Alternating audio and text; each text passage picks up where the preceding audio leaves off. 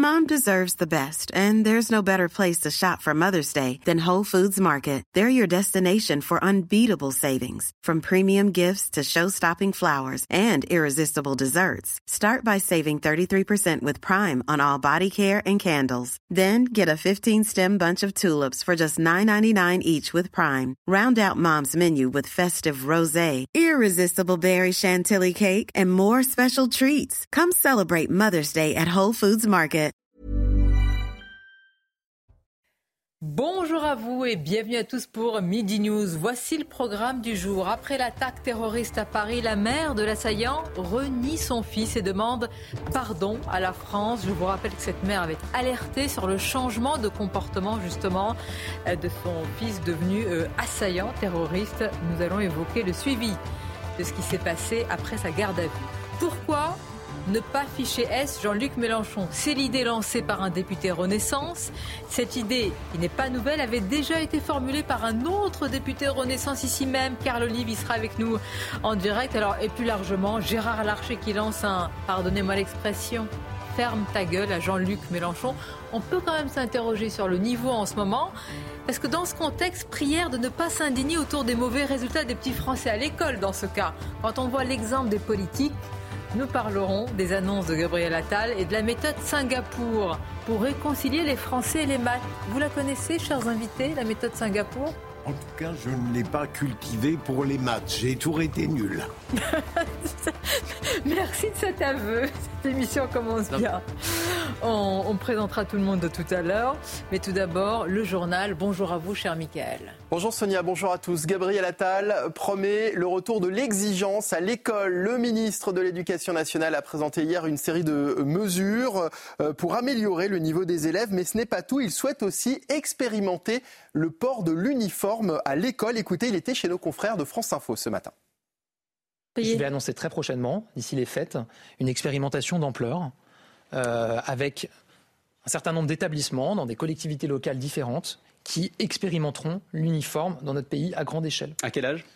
Euh, ça, ça sera, fera partie de mes annonces, mais moi je souhaite. Mais est-ce que, les parents vont devoir payer? C'est la question que tout le monde se pose. Là, je on travaille, ce matin. Je travaille avec les collectivités locales concernées euh, pour que l'expérimentation puisse se faire sans reste à charge pour les familles mhm. qui sont concernées. Parce qu'encore une fois, on teste la solution. Mhm. Euh, les familles auront pas tout le, choix d'utiliser l'uniforme, donc c'est normal qu'il n'y ait pas de reste à charge pour cette expérimentation.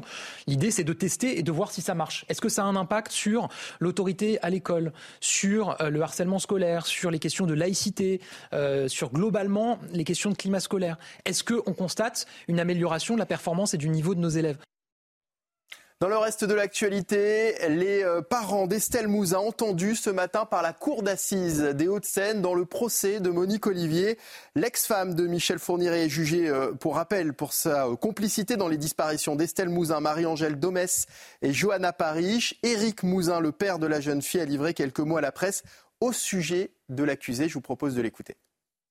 Nous sommes unis, forts, je dirais et que maintenant nous attendons le, verdict, bien sûr, qui, interviendra dans une dizaine de jours. Mais euh, c'était aussi important que chacun dise ce qu'il avait à dire à, sa manière et de façon euh, totalement libre. Il n'y a pas de comité de censure dans la production des documents. Chaque enfant, chacun a rédigé son texte de son côté. Et c'était très fort, je pense. La garde à vue d'une proche de l'auteur de l'attentat du pont de Birakem vient d'être levée. Attaque euh, qui, pour rappel, a fait un, mort samedi soir dans ce quartier proche de la Tour Eiffel. Le parquet euh, antiterroriste précise qu'à ce stade, il n'y a pas de poursuite à son euh, encontre. Célia Barotte, vous êtes actuellement avec Sacha Robin au siège de la police judiciaire dans le 17e. Vous nous précisez ce qui a annoncé donc le parquet antiterroriste.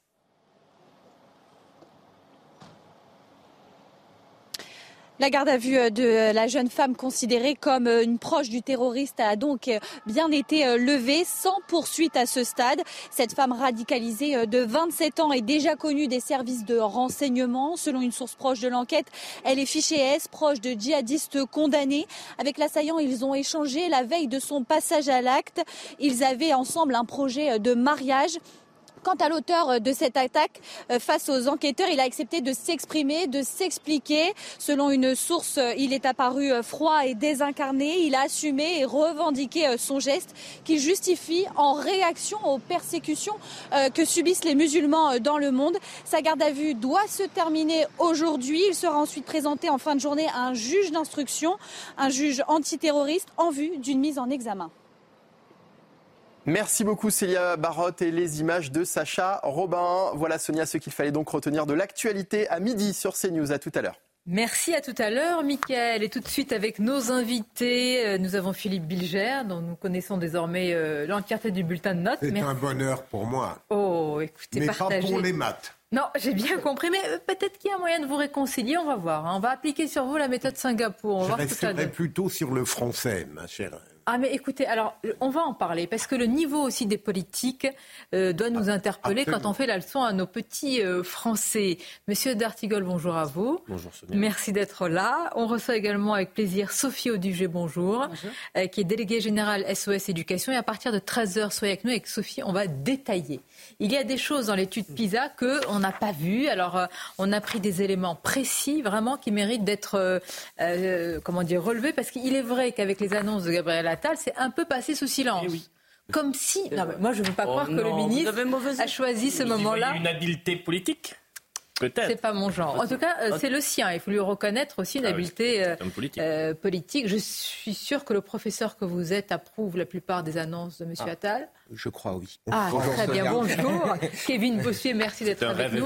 Pour... Elisabeth ah, Lévy, le poil à gratter. Heureusement, j'ai déjà, entendu, j'ai déjà entendu France Inter en ébullition à cause de Gabriel Attal. Je me dis donc c'est bon signe. Que c'est bon signe. Directrice de la rédaction. Le braillomètre est à son comble. Alors le braillomètre, on va en parler hein, quand il s'agit d'utiliser certaines expressions dans le monde politique. Avant d'en venir à Gérard Larcher, il y a quand même, un, il y a quand même, il y a un député Renaissance des Français de l'étranger, qui est Stéphane Vogetta, qui s'est interrogé hier sur le fait qu'il euh, faudrait peut-être que Jean-Luc Mélenchon soit fiché F. On va l'écouter et juste après, je le dis à la régie, peut-être qu'on peut avoir les, deux sons euh, ensemble. Cette idée avait déjà été lancée ici même, sur votre plateau, par Carl Olive. Écoutons. Ce dimanche, Routel Krief faisait tout simplement son métier de journaliste, soumettant à ces questions sans concession le député Bompard. Jean-Luc Mélenchon a réagi immédiatement sur X, ex-Twitter, en taxant Mme Elkrieff, je cite, de manipulatrice et de fanatique qui méprise les musulmans. Avons-nous déjà oublié Charlie Hebdo? Ceux qui attaquent ainsi des journalistes n'ont-ils donc rien appris des mécanismes de la haine? Ne nous y trompons pas. L'incitation à la haine et à la violence n'a rien à voir avec la liberté d'expression, chers collègues. Il s'agit d'une infraction punie par nos lois et qui constitue même un délit soumis à des peines d'emprisonnement si cette incitation est publique. Alors, Monsieur le Ministre, ma question est la suivante. Comment pouvons-nous collectivement défendre la liberté de la presse Et que peut faire le gouvernement pour protéger toutes celles et ceux qui l'incarnent?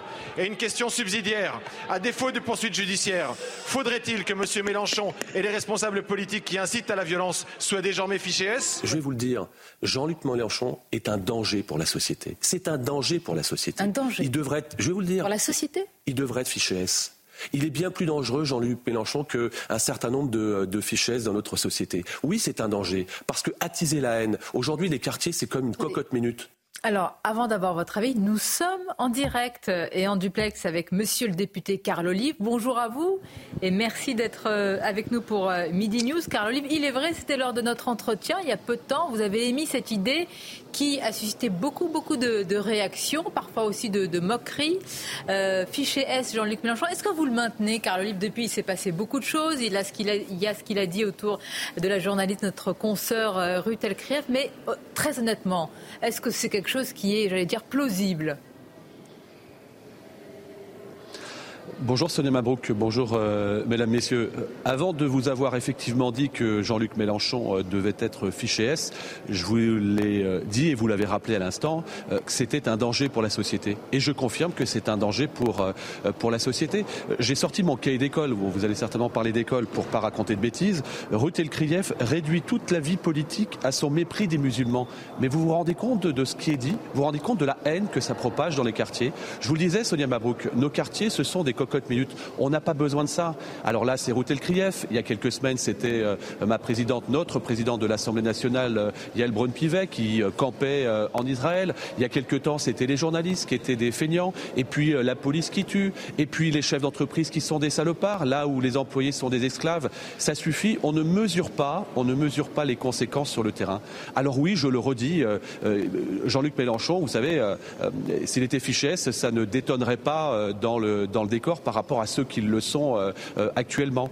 Je pense qu'il faut vraiment prendre la mesure de ce qui se passe avec Jean-Luc Mélenchon et je ne veux pas généraliser avec l'ensemble des députés LFI. Mais c'est vrai que depuis un an et demi, c'est la haine qui se propage avec systématiquement une même pensée politique d'extrême gauche et qui fait beaucoup de dégâts sur le terrain. Carl Olive, je vais laisser nos, invités vous, vous, interpeller. Vous les connaissez. On va démarrer par Elisabeth Lévy qui vous pose une question. Oui, bonjour Carl Olive. Non, je suis tout de même un petit peu étonné euh, que la question des libertés publiques, dussent-elles s'appliquer euh, à nos adversaires politiques, euh, ne vous effleure pas un instant. Moi, je dois vous dire que le monde là qu'on est en train de nous proposer, en fichant tous les gens qui nous déplaise et fortement. Hein. Je ne défends absolument pas Jean-Luc Mélenchon. Je pense qu'il faut le combattre politiquement. Et en plus, il y a une espèce de naïveté dans l'idée qu'on va combattre des idéologies avec des fichesses. Excusez-moi, mais là, je trouve que quand même, on est un peu dans la com. Pardon, Charles Carloli. Alors, vous savez ce qu'on va faire, Carloli? On va faire le tour du plateau. Comme ça, vous réagirez juste après. Kevin Bossuet. Alors moi, je suis plutôt d'accord avec Carl Olive. Donc euh, évidemment, on va pas non plus ficher S, Monsieur Mélenchon, mais moi je voudrais le ficher I dans les fichiers irresponsables, parce que ce qu'il fait, en effet, depuis plusieurs mois, c'est irresponsable. Comme il, quand il jette en pâture une journaliste qui a besoin d'être protégée, c'est irresponsable. Quand il refuse de condamner le Hamas en disant que c'est une organisation terroriste, c'est irresponsable. Quand il met euh, de l'huile sur le feu dans nos banlieues et qui monte les Français les uns contre les autres, c'est irresponsable. Donc à un moment donné, je pense qu'il faut prendre des sanctions contre filles parce que ces gens bousillent la démocratie et la République. Bah, mais des sanctions, pardonnez-moi, mais euh, Carl Olive, euh, si quelqu'un franchit ou mord la ligne rouge, c'est la, c'est la justice qui doit s'en, charger.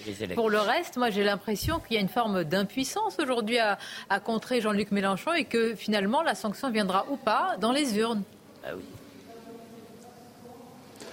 Et vous avez complètement, euh, complètement raison. Mais je vois bien, malgré tout, et notez-le, que depuis que j'ai fait euh, cette déclaration provocatrice, caricaturale, si vous le souhaitez, euh, sur votre plateau, Sonia Mabrouk, que ça a jeté beaucoup d'encre, que beaucoup en ont parlé. Ce que je constate, c'est qu'aujourd'hui, Jean-Luc Mélenchon est la personne la plus détestée politiquement en France, non pas de la part des personnes qui sont seulement sur votre plateau, mais des sondages qui sont faits dans l'opinion. Donc c'est quand même un signal fort. évidemment qu'il faut combattre Jean-Luc Mélenchon et son orchestre la France insoumise, et je ne mets pas tout le monde dedans, euh, dans les urnes. Mais je vous le dis, moi qui suis euh, non pas un professionnel de la politique, mais un professionnel du terrain, quand on est dans le terrain, quand on est dans les quartiers, je peux vous dire que c'est de plus en plus compliqué, et c'est de plus en plus compliqué parce que lorsque M. Mélenchon et son orchestre, la, France euh, indigne et la France innommable, eh bien, multiplie les mensonges, ça entraîne malgré tout des vérités qu'il faut contrecarrer sur le terrain au jour le jour.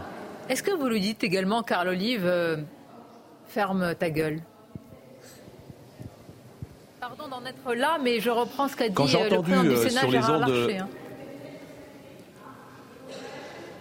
Oui, oui, je ne le prenais pas pour moi, pour moi Sonia Mabrouk quand euh, j'ai entendu euh, la déclaration du président du Sénat sur euh, l'une de, vos radios sur RTL, c'est pas c'est pas la nature, c'est pas l'habitude du président du Sénat. Voyez-vous où nous en venons lorsque vous êtes bousculé, provoqué, haï systématiquement, systématiquement? Ben, à un moment donné, Gérard Larcher parle comme celles et ceux que nous rencontrons dans la rue, et effectivement, il nous arrive d'entendre que M. Mélenchon devrait effectivement fermer sa gueule, et pas seulement lui.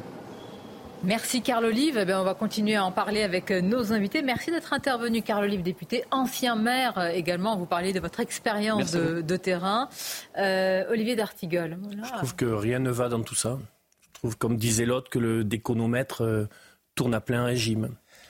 que la judiciarisation du débat politique n'est pas la solution. Que si donc Jean-Luc Mélenchon est fichier S, que peut-on penser de ceux qui le sont? Pour des raisons valables. Euh, moi, j'ai des, accords profonds qui portent sur des questions essentielles avec Jean-Luc Mélenchon. mais j'ai envie euh, de mener la bataille euh, politique, idéologique, culturelle. J'ai envie que les arguments se frottent. J'ai envie de la conflictualité des idées, parce que c'est ce qui permet une démocratie vivante. Et j'ai envie que tout ça, au final, soit arbitré par le suffrage universel. On ne peut pas afficher S une personne qui a presque fait 22% aux élections, aux dernières élections présidentielles. Et si jamais. C'est de la rhétorique. Et si jamais c'est dangereux. Et si jamais. Oui, mais il dit, bon, c'est une provocation. Moi, j'aimerais que, j'aimerais que le personnel politique garde un peu son sang-froid dans la, dans la période que nous vivons. Philippe Bilger, on écoute Gérard Larcher et vous, est-ce que vous, je crois que vous avez été à la tête de l'institut de la, suis toujours. ah bah de la parole. Mais je ne. Vous avez essayé de destituer. En général, le président du Sénat a beaucoup de tenue dans son langage. Là, je Alors trouve qu'est-ce qui s'est passé. Écoutons-le chez nos confrères de RTL. Il a été, bien évidemment, même pas trop loin. C'est irresponsable. Quelqu'un qui a des millions d'abonnés sur X. et qui se comporte de cette manière, qui, en quelque sorte, par sa parole, crée un brasier qui peut enflammer, diviser, qui montre du doigt euh, une de vos consoeurs, et on voit bien avec quelle allusion derrière, eh bien, je dois dire que c'est inacceptable. Et c'est inacceptable. Pour moi, Jean-Luc Mélenchon s'est mis en dehors de l'arc républicain. Vous lui dites quoi ce matin Tais-toi? Oui, ferme ta gueule. Non. On- un président du Sénat Ne ne, devrait dit pas pas, dire ça. ça. Il participe, il ajoute une petite pierre à la vulgarité du langage politique. Mais est-ce que je peux parler du reste ma Mais vous allez le faire juste après le rappel des titres de Mickaël, puisque vous aurez du temps, cher Philippe. J'en suis persuadé. À tout de suite. Mickaël, c'est à vous.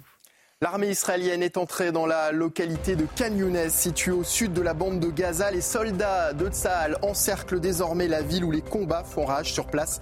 Des milliers de civils continuent de fuir. C'est un match sous haute surveillance qui se joue ce soir au stade Vélodrome à Marseille. OM-OL reporté fin octobre après de graves incidents, mais des arrêtés ont été pris. Les supporters lyonnais sont interdits de déplacement dans la cité phocéenne. Et puis en septembre dernier, souvenez-vous, une enquête avait été ouverte après la découverte à Bordeaux de 15 cas de botulisme, dont un mortel.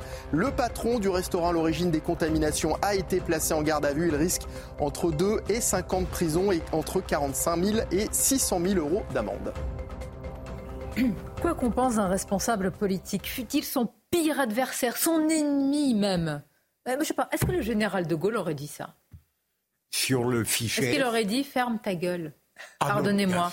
Mais, même bien moi, j'ai- presque Bien sûr. honte de le dire à l'antenne comme ça. on peut comprendre l'indignation de Gérard Oui, bien sûr. Enfin- mais là, il s'est laissé aller à quelque chose qui, malheureusement, est influencé par le climat actuel. Un président du Sénat ne parle pas comme ça.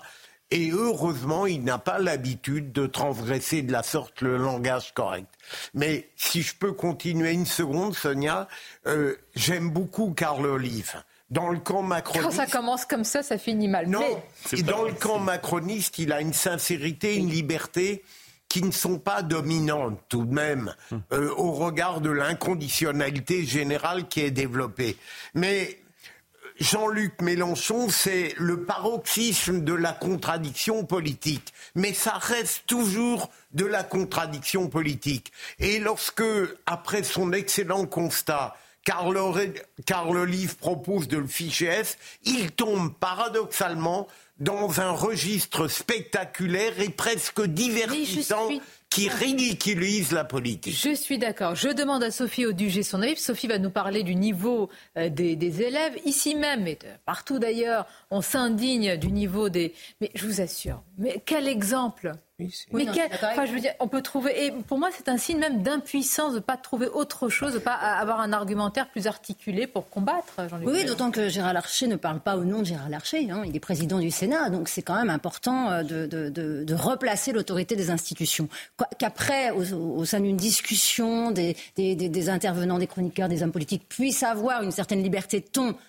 Pourquoi pas Mais enfin, là, c'est quand même le président du Sénat et euh, je pense qu'il est aussi en représentation euh, des institutions. Après, je, je- je vous rejoins complètement. Il y a une question du juridique dans cette histoire-là, c'est-à-dire que on, on- on a le sentiment quand même d'une impunité par rapport à ce que fait euh, euh, Monsieur Mélenchon en permanence, c'est-à-dire qu'il est toujours en dehors, à la limite où il passe la ligne rouge et il n'y a aucune conséquence juridique. Vous savez qu'à il est malin. tout dire, c'est pas Et- pour rien. Oui, non, absolument. Mais, mais après, je pense aussi sens, que le même. fait qu'on qu'on en fasse une polémique finalement lui sert. Ah, et je évidemment, pense que c'est un peu. Mélenchon n'a jamais été Attendez. condamné pour incitation à Mais la oui, vous avez raison. Tout Et simplement pourquoi je, réagis aussi au ferme ta gueule, pardon, parce que pour être objectif, quand euh, Éric Dupont-Moretti a fait les gestes qu'il n'aurait jamais dû faire à l'Assemblée, nous avons commenté durement ici. Mais est-ce que je pourrais faire la défense à la fin de Monsieur Larcher? Bah écoutez, Non.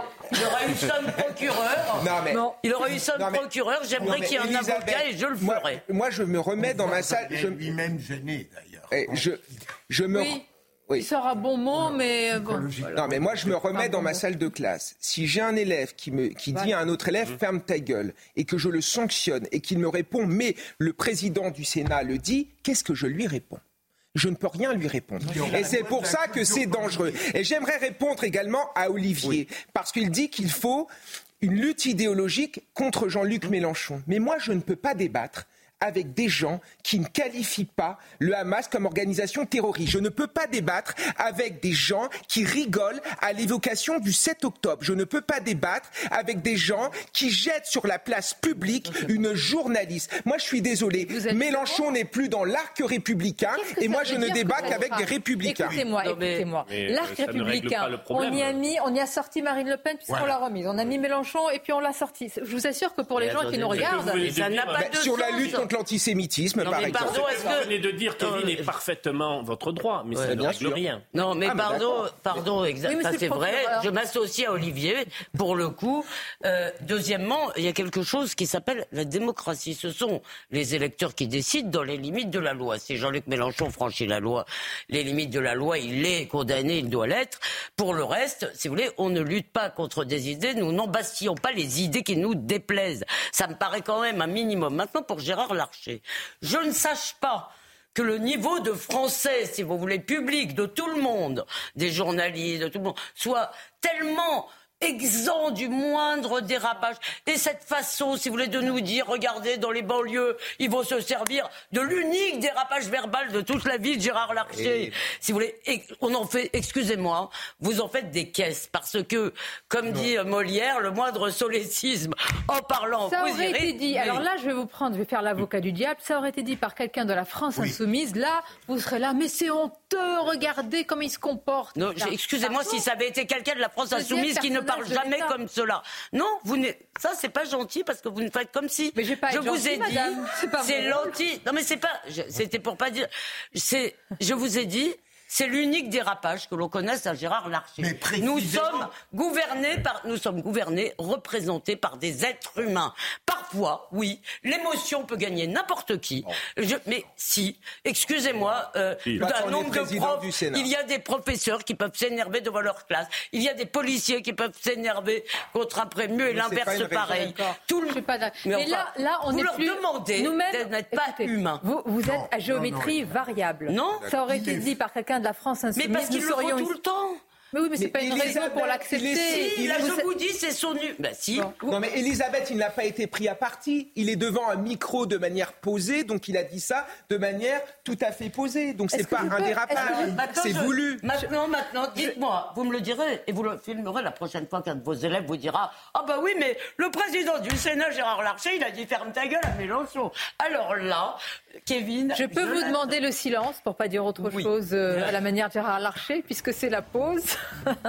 Alors là, on va aller sur. Mais ça m'intéresse parce que vous dites que ça, c'est peut-être un petit peu caractéristique du passe d'armes qu'on peut avoir à l'Assemblée. On va avoir une passe d'armes entre Elisabeth Borne et Marine Le Pen. Elle est très intéressante et édifiante parce qu'elle concerne un sujet ô combien important, la protection et la sécurité des Français.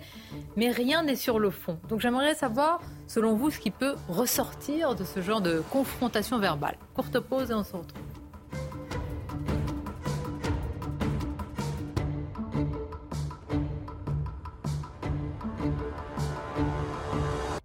Merci d'être avec nous. On reprend notre débat. Dans quelques instants, on, nous parlerons de cette passe d'armes entre Marine Le Pen et Elisabeth Borne. Une réaction à l'instant sur les, réseaux sociaux qui va, c'est pour ça que je vous la lis, euh, Elisabeth Lévy.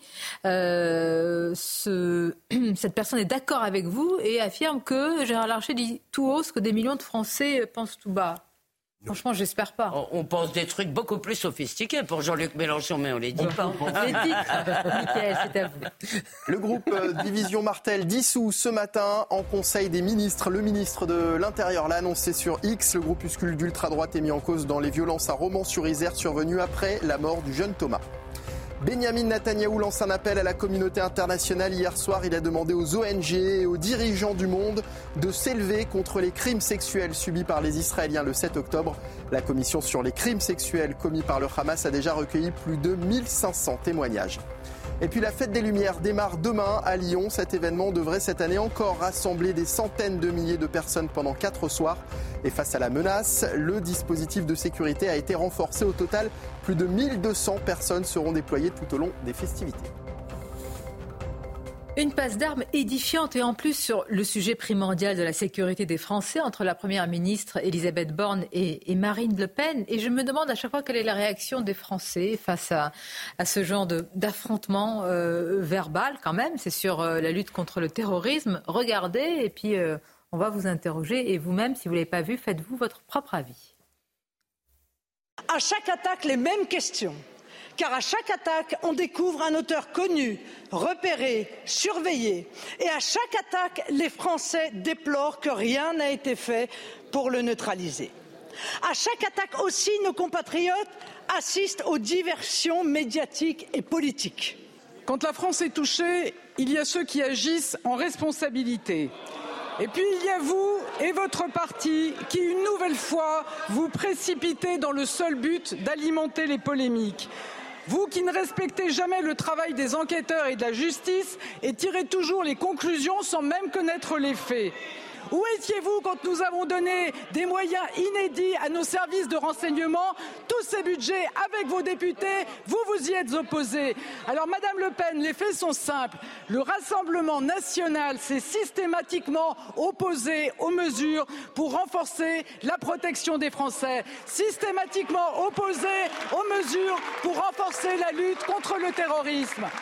Nous agissons, vous polémiquez, nous prenons, des mesures, vous êtes dans la posture, vos votes parlent d'eux-mêmes, nous, nous sommes du côté des actes, nous prenons nos responsabilités pour protéger les Français. Je vous remercie. Moi, je ne veux pas qualifier, mais je vous assure, je ne sais pas, euh, vous auriez été Premier ministre ou j'aurais été Première ministre. J'en euh, rêverais. Oui, mais pour vous. je vous assure, je pense que vraiment, euh, eu égard au nombre de morts qu'il y a depuis, je crois, les attaques de Mohamed Merah, ce sont des plus de 200 morts et 1200, 300 et 1200 blessés. Est-ce que ça ne mérite pas une autre réponse que celle-là? Vous avez totalement raison, Sonia, parce qu'en réalité, cette première ministre, lorsqu'elle est attaquée de manière légitime sur sa politique, notamment en matière régalienne, elle ne sait jamais répondre avec euh, justesse. Au fond, euh, c'est comme si elle confondait la lutte politique qui consiste à agresser le Rassemblement national qui pourtant par l'entremise de Marine Le Pen, a posé une question, une interrogation qui est tout à fait légitime aujourd'hui. Elle confond cette lutte politique avec l'importance d'un débat qui se rapporte à la survie de la France. Et quel que soit le gouvernement et sa couleur politique, quand il y a un attentat, c'est qu'il y a un échec. C'est pas, c'est pas la défaillance que de la psychiatrie. On a quand même le droit d'interroger ou le devoir. Je constate que Gérald Darmanin a eu le même. Le même argumentaire pour contrer le RN que Elisabeth Borne, à savoir rappeler la réalité des votes dans l'hémicycle sur des textes importants concernant la politique sécuritaire. C'est une réponse qui n'est pas frappée d'indignité que de rappeler des votes dans l'hémicycle. Le problème, c'est que Elisabeth Borne n'est pas une politique. Emmanuel Macron n'a pas voulu nommer un politique euh, à Matignon pour différentes raisons. La manière dont Gabriel Attal prend les questions de l'éducation, c'est un politique qui est aujourd'hui euh, au ministère. Donc on ne peut pas attendre, je trouve que là-dessus c'est un peu dur, on ne peut pas attendre Elisabeth Borne qui a d'autres qualités par ailleurs, la qualité de tribunicienne, de l'art parlementaire. Je ne lui demande pas d'être un monstre politique, je lui demande de répondre factuellement sur quand même un sujet qui est, pardonnez-moi, je, au contraire, nous les phrases essentiel. Qu'elle nous épargne les mesures et les postures. Si, ça c'est intéressant de savoir qui a voté quoi. Mais non, non, mais c'est pas ça qui nous protège aujourd'hui. Gérald Darmanin n'a pas du tout répondu de la même manière. Attendez, écoutons-le. Philippe, écoutons-le, le ministre de l'Intérieur, vous direz ce que vous en pensez.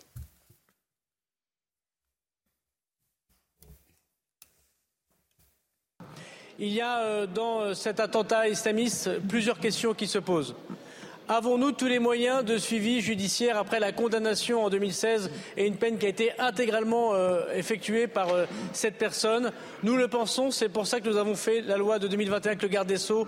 Et je regrette je regrette que tout le monde ici euh, n'ait pas souhaité, y compris euh, Madame Le Pen, voter ce texte qui nous aurait permis sans doute, pour les personnes qui concernent euh, les sorties de prison après 2021, d'être dans le suivi judiciaire et suivre cette personne. Nous pouvons en effet nous poser des questions sur l'injonction sur le suivi psychiatrique et nous connaissons le travail des médecins psychiatres et des médecins et la difficulté que nous avons, je remercie le ministre de la Santé, désormais de mettre dans tous les groupements autour des préfets des médecins psychiatres qui aident et qui aident la DGSI et bien sûr lutter contre l'islam radical. Et il ne faut pas trembler pour lutter contre la haine sur Internet, pour lutter contre la haine dans les lieux de culte, pour lutter contre la haine dans les associations.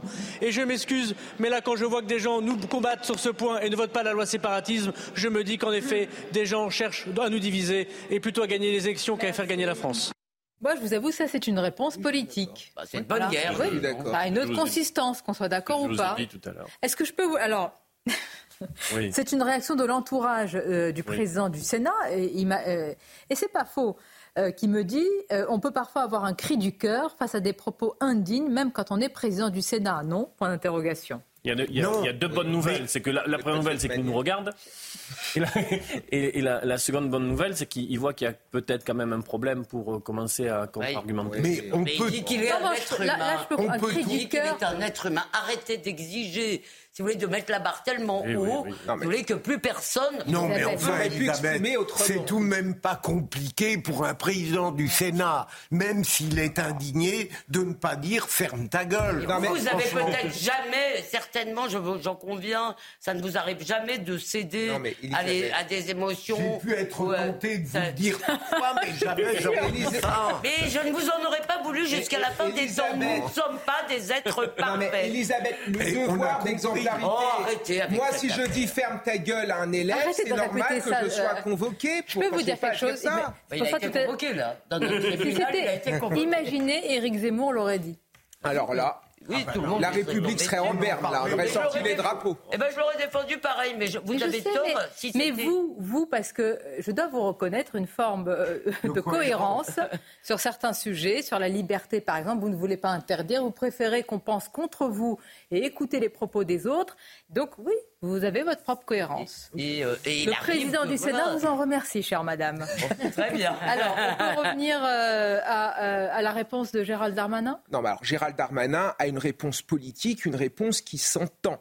Mais le problème, c'est quand même Elisabeth Borne. Moi, je trouve que quand on est première ministre, on a un devoir de vérité vis-à-vis des Français. Et les Français n'en peuvent plus que l'on nie la réalité. Le lien entre insécurité et immigration, le lien entre terrorisme et immigration, le fait qu'il existe du racisme anti-blanc. Et le pire, c'est que Madame Borne nous raconte qu'elle lutte contre l'extrême droite, mais elle ne fait que la renforcer en ah. étant dans ce déni qu'elle regarde ce qui se passe en Europe, la de l'AFD en Allemagne, mais même dans tous les pays. C'est ça qui est incompréhensible. Moi, je me souviens d'un certain Emmanuel Macron, président de la République, qui avait dit qu'il ne fallait plus attaquer le Rassemblement national sur des arguments autres que sur le fond. Alors, ça n'a servi à rien puisqu'elle continue exactement le même registre de l'opprobre moral qui n'a rigoureusement aucun effet. Qui saoule les Français. Mais pardon, mais en plus, mais moi je crains malheureusement qu'elles elles, ne sachent pas faire autre chose face au RN. C'est des espèces de réflexes. Ce sont des réflexes acquis bah, depuis 30 ans et qui veulent dire en même temps, ça veut dire que je suis bon, ça veut dire que je suis dans le camp du bien, que je suis dans le bon camp si je dis ça. C'est ça une facilité. Et cela ça devient des réflexes intégrés. Justement, nous, on ne va pas se laisser piéger par ça. Allons sur le fond du sujet suite euh, à l'attaque terroriste à Paris. Et je voudrais vraiment qu'on s'arrête sur les propos euh, de la mère de l'assaillant.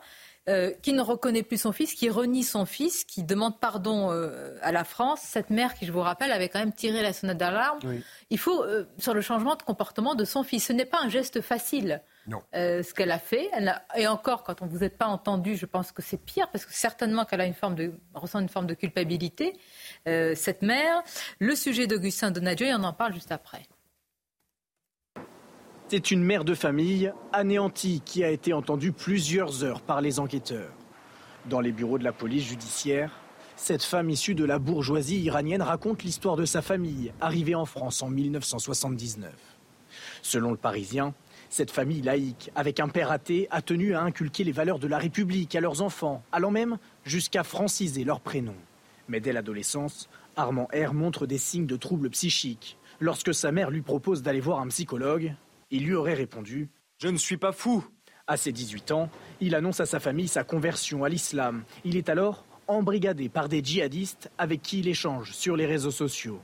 Il sera repéré par la police puis condamné en 2016 à 5 ans de prison. Il en ressortira en mars 2020. Devant les enquêteurs, sa mère, aujourd'hui âgée de 62 ans, se reproche de ne pas avoir accompagné son fils dans la religion. En octobre dernier, alors que son fils semble très marqué par le sort des Gazaouis au Proche-Orient, sa mère tente de le raisonner, en vain. Elle décide donc de demander de l'aide au commissariat. Durant sa garde à vue, elle n'a eu de cesse de répéter son amour pour la France. Je demande pardon à la France. Elle aurait ensuite imploré le pardon de la famille de la victime allemande, alors même jusqu'à renier son fils, qu'elle appelle désormais l'individu. Je n'ai plus de fils. Les gardes à vue des parents ont été levés lundi en fin de journée. Aucune charge n'a été retenue contre eux. Bien, je vais vous faire réagir à cela. Euh, je trouve que c'est important quand même et, de, s'y arrêter. Il y a une autre proche justement de l'assaillant euh, dont la garde à vue a été levée. On va en parler avec notre journaliste euh, Célia Barotte. Célia, c'est une, elle est décrite comme proche de l'assaillant. C'est une jeune femme radicalisée. Est-ce que vous, vous confirmez que, que sa garde à vue a été levée? Effectivement, Sonia, je vous confirme que la garde à vue de cette jeune femme a été levée sans poursuite à ce stade. Cette femme radicalisée de 27 ans est déjà connue des services de renseignement. Quant à l'auteur de l'attaque, sa garde à vue continue. Il continue d'être auditionné euh, par les enquêteurs. Il a accepté de s'exprimer et de s'expliquer. Il a assumé et revendiqué son geste qu'il justifie comme une réaction aux persécutions euh, que subissent les, musulmans euh, dans le monde entier. Il est apparu froid et désincarné. Il s'est confié sur son choix également euh, du lieu pour son attaque. Il a dit que c'était un lieu symbolique et qu'il n'avait pas supporté que la tour Eiffel soit allumée aux couleurs d'Israël suite au, massacre perpétré euh, à partir du 7 octobre dernier. Sa garde à vue euh, doit se terminer aujourd'hui. Il va être ensuite présenté à un juge antiterroriste en vue d'une mise en examen. Merci pour toutes ces précisions, Célia Barat. Philippe Bilzer. D'abord, il y a quand même les propos de, la mère, ce qu'elle dit. ça passe sous silence. demander pardon euh, à la France. Certainement, cette mère qui doit être, je ne sais pas, mais euh, je suppose, hein, oui, dévastée, pétrie de, aussi peut-être d'un sentiment de culpabilité. Il est très facile, rétrospectivement, euh, de considérer qu'une attitude maternelle n'est pas la bonne. Moi, je trouve qu'elle est formidable, déjà en demandant pardon à la France, et on sait d'où elle vient, mais elle n'aurait pas été obligée, me semble-t-il, même pour son honneur, de dire qu'elle reniait son fils. C'est très difficile de tenir les deux bouts de la chaîne. D'un côté, il y a l'honneur de son pays, et de l'autre côté, l'honneur de ce fils.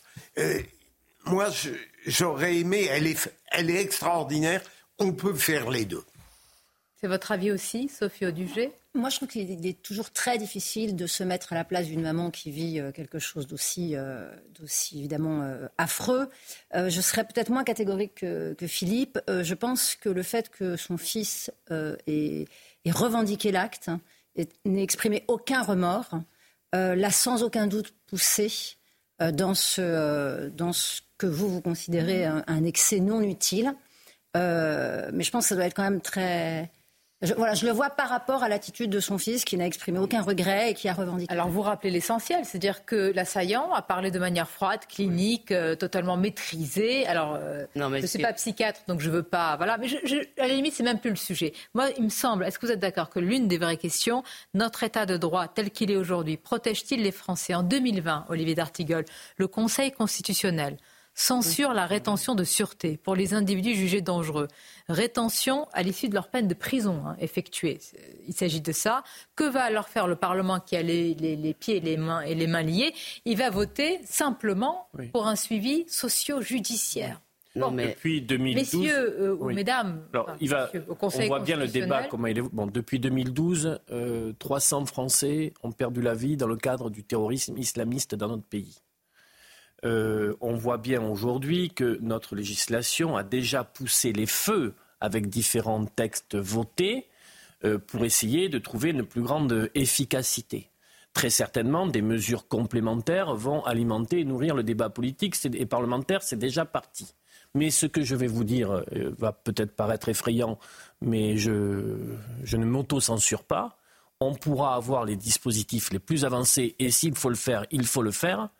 Reste que ça ne, euh, malheureusement, euh, ça ne garantira pas le fait euh, qu'il n'y ait pas d'autres passages à l'acte. et il faut avoir ne peut parler d'un zéro risque, mais quand même, entre ça et ne pas bouger... Oui, mais je préfère le dire, sinon il y a l'illusion que... Oui, oui, mais bien sûr... Beaucoup de spécialistes me disent que le, la loi actuelle permet déjà de faire beaucoup de choses, encore faut-il l'appliquer. Non, mais attendez, il y a quand même... Excusez-moi, alors...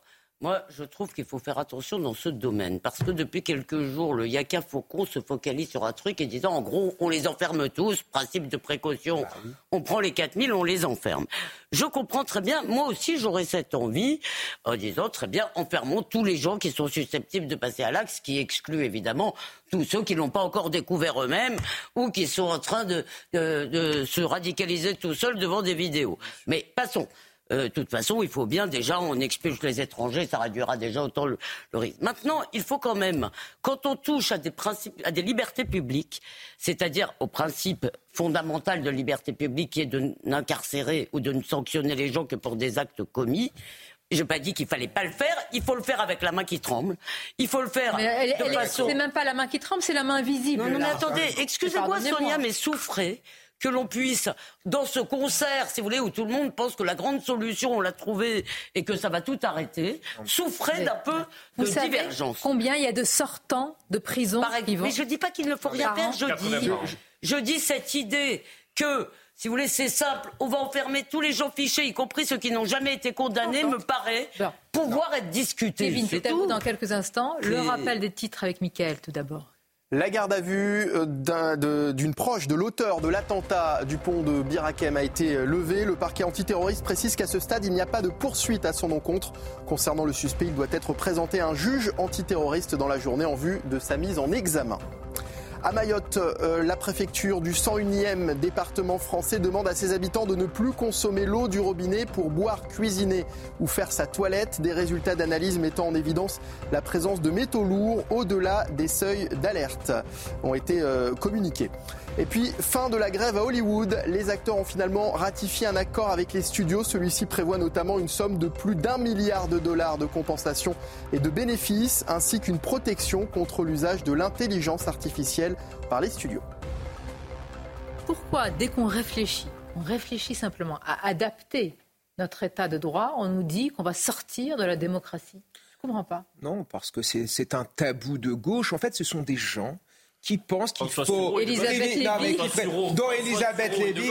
non mais, drôle non mais alors non mais on a affaire à des gens qui considèrent que les libertés individuelles sont supérieures à la sécurité collective sauf qu'on est dans un moment historique. Je suis désolé nous sommes en guerre nous sommes en guerre contre l'islamisme. Et à chaque fois que nous avons été en guerre par le passé, on a toujours pris des mesures à la hauteur des enjeux. Aujourd'hui, nous relâchons des gens dans la nature qui sont potentiellement dangereux. Mais moi, en tant que citoyen, ça ne me gêne pas qu'on applique une forme de rétention de sûreté et que ces gens ne puissent pas sortir. De même, tous ces gens qui sont fichés et qui sont des potentiels dangers, ça ne me gêne pas, en effet, qu'on les incarcère de manière préventive. Radicalisation, hein, parce qu'il y a beaucoup de fichés S. Philippe Bilger, je même plus loin. Je ah comprendrais l'attitude d'Elisabeth Lévy et le point de vue qu'elle a si on accepte l'idée que le terrorisme doit s'insérer dans le cadre d'un état de droit ordinaire. C'est ça. Mais j'ai toujours dit, et ça n'est pas pour ça que j'ai raison, entendons-nous,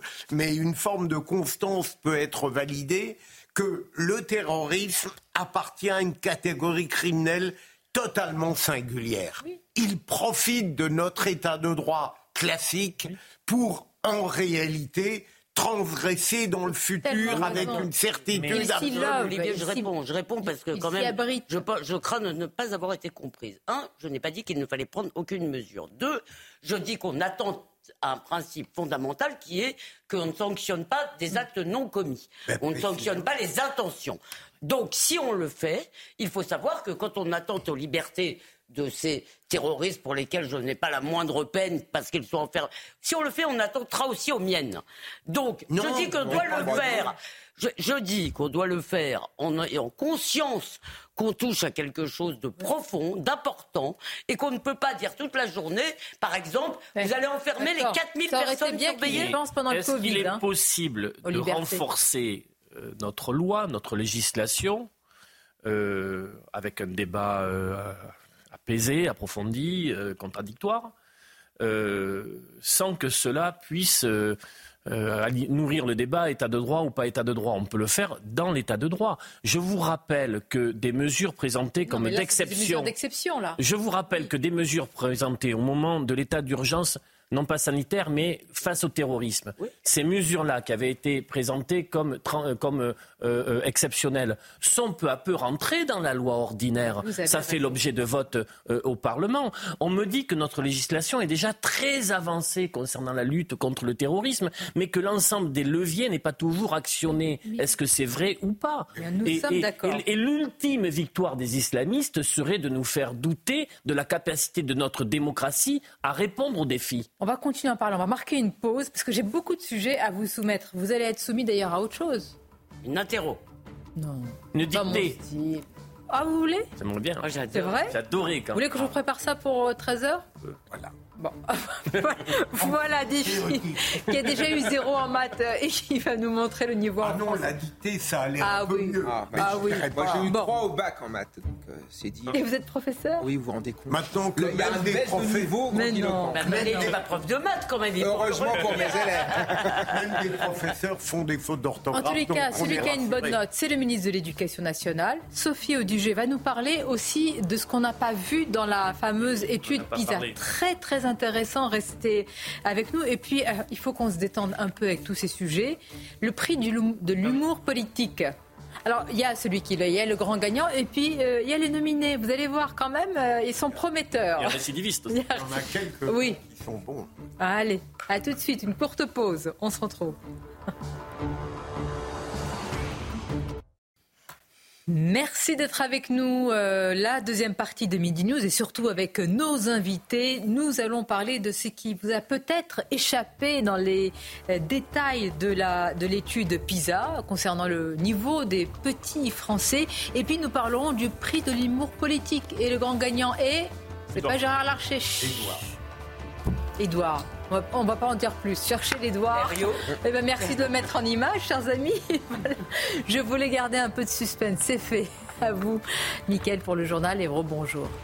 Bonjour Sonia, bonjour à tous. Septième jour de procès pour l'ex-femme de Michel Fourniret, Monique Olivier, est jugée pour sa complicité dans les disparitions d'Estelle Mouzin, Marie-Angèle Domès et Johanna Parich. Bonjour Noémie Schulz du service police-justice de CNews. Émotion ce matin à la cour d'assises euh, des euh, Hauts-de-Seine. Les proches d'Estelle Mouzin étaient entendus. Ne pas savoir, c'est insupportable. Ça rend fou, résume la demi-sœur d'Estelle Mouzin, car pendant plus de 20 ans, 7636 jours, précise son père, les proches d'Estelle n'ont pas seulement vécu avec l'absence, mais aussi avec le doute que lui est-il arrivé, où est son corps. À la barre, les membres de cette famille recomposée sont venus raconter la vie euh, qui bascule un soir de janvier 2003. Le monde, comme je le- connaissais, a disparu en quelques minutes. J'ai été catapultée dans l'épicentre du tremblement de terre que représente la disparition d'une enfant, se souvient dans une lettre lue la sœur aînée d'Estelle. Tous racontent la peur, la culpabilité, mais aussi la nécessité de continuer à vivre. Chaque fois que nous rencontrons quelque chose de beau, chaque fois, je me dis qu'Estelle n'est pas là pour voir ça, nous a dit avec une dignité immense son père, Éric Mouzin, qui pleure souvent en avion près du hublot pour que personne ne le voit, se réveille toutes les nuits à 3 heures. J'ai imaginé que c'est à cette heure-là qu'elle a été assassinée, qui continue à pédaler pour ne pas tomber. Le père d'Estelle qui demande enfin au juré euh, de faire un effort désagréable désagréable. Imaginez le viol d'une enfant de 9 ans terrorisée. Nous sommes dans la négation de l'humanité. Il est totalement inconcevable que Monique Olivier puisse un jour sortir de prison. Euh, Noémie Schulz hein, depuis la cour d'assises des Hauts-de-Seine à Nanterre. Dans l'actualité également, le groupe euh, Division Martel dissous ce matin en Conseil des ministres. C'est le ministre de l'Intérieur Gérald Darmanin qui l'a annoncé euh, sur X. Le groupuscule d'ultra-droite est mis en cause dans les violences à Romans-sur-Isère survenues après la mort du jeune Thomas. Le président de la République a signé un décret visant la dissolution du groupement de faits connu sous le nom de Division Martel. Ce groupuscule d'ultra-droite s'est constitué en 2022. Il compte une trentaine de membres, dont certains sont jeunes, parfois même très jeunes. Il promeut la haine raciale, le recours à la violence, notamment à l'encontre des personnes issues de l'immigration ou des personnes présumées musulmanes. Ces actions, les appels à la vengeance, les discours de haine de ces groupuscules constituent une menace grave, avérée à l'ordre public, et l'État se montre intraitable. Et voilà pour les précisions donc apportées par le porte-parole du gouvernement Olivier Véran. Et puis c'est un match sous haute surveillance qui se joue ce soir au stade Vélodrome à Marseille. OM OL reporté euh, fin octobre après euh, de graves incidents, mais des arrêtés ont été pris. Les euh, supporters lyonnais sont interdits de déplacement dans la cité phocéenne pour ce match. Voilà Sonia, ce qu'il fallait donc retenir de l'actualité à 13h sur CNews. À tout à l'heure. Merci Mickaël, à tout à l'heure avec nos invités Elisabeth Lévy, Olivier D'Artigol, Kevin Bossuet, Philippe Bilger et Sophie Audugé qui est déléguée générale SOS Éducation. On va plonger dans l'étude PISA, ce qui n'a pas été forcément relevé hier concernant les, les élèves. Très intéressant, on va parler de discipline, d'égalité ou plutôt d'inégalité de chaque des savoirs. Mais tout d'abord, la méthode je ne sais pas s'il faut l'appeler ainsi, singapourienne, pour réconcilier, et c'est un défi, les Français et les maths. En quoi ça consiste? Parce que les, Singapouriens sont les petits champions du monde des maths, mathématiques. Très très fort. Gabriel Attal voudrait euh, s'en inspirer et éprouver cette méthode pour la France. Alors de quoi s'agit-il? Regardez le résumé.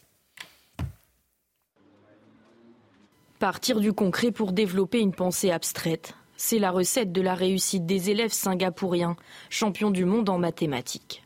Depuis plusieurs années, de nombreux pays s'en inspirent, y compris la France, qui compte désormais la rendre obligatoire dès la rentrée prochaine. Mais alors, quelle est cette méthode si efficace et infaillible? Présentée en trois grandes étapes, tout commence avec la phase dite du concret, avec la manipulation des objets tels que des cubes ou encore des jetons. Ici, un élève doit toucher, mesurer et construire avec ses mains pour apprendre le calcul. Attrayant, cet objet physique peut également lui permettre de rester attentif. Vient ensuite la phase imagée. L'objet est alors remplacé par un dessin ou un schéma. Et c'est une fois cette technique intégrée que la situation mathématique peut être résolue par des chiffres, symboles et formules. Avec cette méthode, la progression de l'apprentissage des maths se veut adaptée, chaque étape est enseignée en profondeur jusqu'à ce qu'elle soit complètement maîtrisée. Une planification didactique donc, par laquelle l'enseignant cherche à ne pas charger cognitivement les enfants. Espérons donc que la méthode Singapour réconciliera les Français avec les maths. Bon, écoutez, Sophie Audugé, présentée ainsi, on se dit qu'on en est capable. Vous avez un avis sur cette méthode-là en particulier? Oui, non, mais ça, n'est pas une méthode nouvelle, si je puis me permettre. C'est le principe de la manipulation. Ça suit euh, les, connaissances des neurosciences. Euh, c'est-à-dire qu'on s'ajuste au développement cognitif de l'enfant. Enfin, Donc rien de nouveau? Non. D'accord. Mais on peut le développer davantage. Mais, mais, ce qui est très marquant quand même dans ces annonces de Gabriel Attal, c'est le fait qu'il prend une position ferme pour dire je vais imposer une méthode pédagogique dans un enseignement, ce qui aurait été inenvisageable avant. Je rappelle qu'un certain nombre d'associations, notamment SOS Éducation, s'étaient positionnées il y a 20 ans pour défendre la méthode d'apprentissage de la lecture syllabique. On avait entendu alors des hurlements de partout avec la liberté pédagogique des enseignants. Et là, là, il faut euh, constater que euh, Gabriel Attal euh, arrive en disant, eh bien, alors on va donner une méthode de lecture, une méthode d'apprentissage des mathématiques. On va même faire des manuels qui seront produits par l'éducation nationale, financés par l'éducation nationale. C'est pas rien. Vous voulez dire qu'un ministre serait prêt à, diriger son ministère? Alors, euh, mais attendez, on peut se jouer de ça, Mais pardon, euh, mais c'est- pas- si vous simple parce qu'un ministre n'a pas nécessairement Oui, oui, besoin oui. de rentrer dans ce détail. Mais je voulais vous encore un autre sujet. Mais je voulais vous poser une question sur cette méthode justement, euh, parce qu'on voit qu'on part d'un phénomène concret. Je suppose pour des enfants assez jeunes. J'imagine qu'au quatrième, on est déjà passé peut-être à autre chose. Mais euh, est-ce que ça ne va pas à l'encontre du fantasme numérique et virtuel, si vous voulez, euh, que qu'ont un certain nombre d'enseignants qui veulent absolument qu'il y ait du virtuel partout, en fait, qui nous éloigne du concret Bah, pas forcément. Attention, il a annoncé, Gabriel Attal, que je crois que c'est chaque euh, lycéen qui va être accompagné euh, Oui, alors ça, c'est logiciel de l'intelligence Enfin, artificielle. Oui, alors ça, on pourra en parler parce que les écrans dans l'apprentissage, C'est ça, on, mais on sait que ça ne Gabriel, marche pas. mais Gabriel Attal l'a dit, il y a trop d'écrans, notamment dans nos classes, et il faut diminuer le temps devant les écrans. Il l'a dit, et donc Mais il, il va prendre des mesures Oui, en mais ce sens. Ah, il a, il a déjà annoncé. Oui, Moi, et je à la suis- maison, ça va être. Bon, ils sont surexposés. c'est Ah, mais ils sont Vous croyez vraiment qu'on peut quelque chose Mais si on contre- peut éviter que ça soit également le cas en classe, ce n'est pas plus Alors, mal. très Il réussit quand même la prouesse politique dans ses annonces de passer totalement sans, sous silence, et d'ailleurs on n'en discute pas, la question de recrutement des enseignants, Oh là là. la crise du métier. 3000. Non mais écoutez, euh, Kevin Bossuet, euh, il y a 3000 postes qui sont vacants. Oui, oui, bah, le c'est pas le problème aujourd'hui dans Donc, l'éducation avec, nationale. donc, le hein. avec une baisse du niveau des enseignants Ah, ça, je suis d'accord. qui n'est pas évoquée vu qu'il y a une Ah, ça, crise de recrutement et le fait qu'un enseignant commence aujourd'hui à 1,4 SMIC quand il y a 15 ans il était beaucoup On va plus parler du choc des valorisé. savoirs non mais les il a réussi à ne pas à, ne- Alors. à mettre ça sous Il y a le eu tapis. quand même des augmentations. Sous le tapis. Attendez, Sophie Audugé. Donc désolé, désolé d'être intervenu dans le débat. dissipée, s'il vous plaît. Commençons déjà par appliquer ici les, les Oui, recommandations qu'on donne aux autres. Sophie Audugé, cette, cette étude PISA, est-ce qu'on peut dire que pour la France, ah, c'est un peu la, pardonnez-moi, la débandade, c'est une déculottée pour vous? Oui, voilà, il faut être clair. euh, effectivement, les annonces ont été très bien perçues, et- mais vous avez raison, on a quand même passé sous silence euh, un- un- des résultats absolument catastrophiques, historiquement catastrophiques. hein. C'est-à-dire qu'on a chuté comme ça n'a jamais été le cas depuis 20 ans, c'est-à-dire depuis la création de PISA. Ce qui n'est pas neutre. Et euh, ce qui est d'ailleurs assez troublant, c'est que quand Gabriel Attal démarre son- sa conférence de presse, il commence par dire alors tout va très bien, euh, le, le président Macron a une politique euh, extrêmement claire qui va porter ses fruits, bientôt vous verrez. Alors qu'en en parallèle, on annonce donc une chute catastrophique. Alors évidemment, on baisse à partout, hein, en mathématiques, en français. Le CDE précise bien que pour ce qui est de la France, ces chutes ne sont pas du tout conjoncturelles, c'est-à-dire par rapport au Covid, elles sont bien structurelles. On chute deux fois plus vite que les autres, euh, a priori en, en- en moyenne. Deux et fois deux, deux fois plus vite que les autres. C'est-à-dire qu'on est vraiment dans une bien. dégringolade très importante. Quand on se réfère à des moyennes, il faut toujours rappeler que les moyennes, c'est la moyenne faite sur 81 pays, donc plus de la moitié sont des pays qui sont beaucoup moins développés que nous économiquement.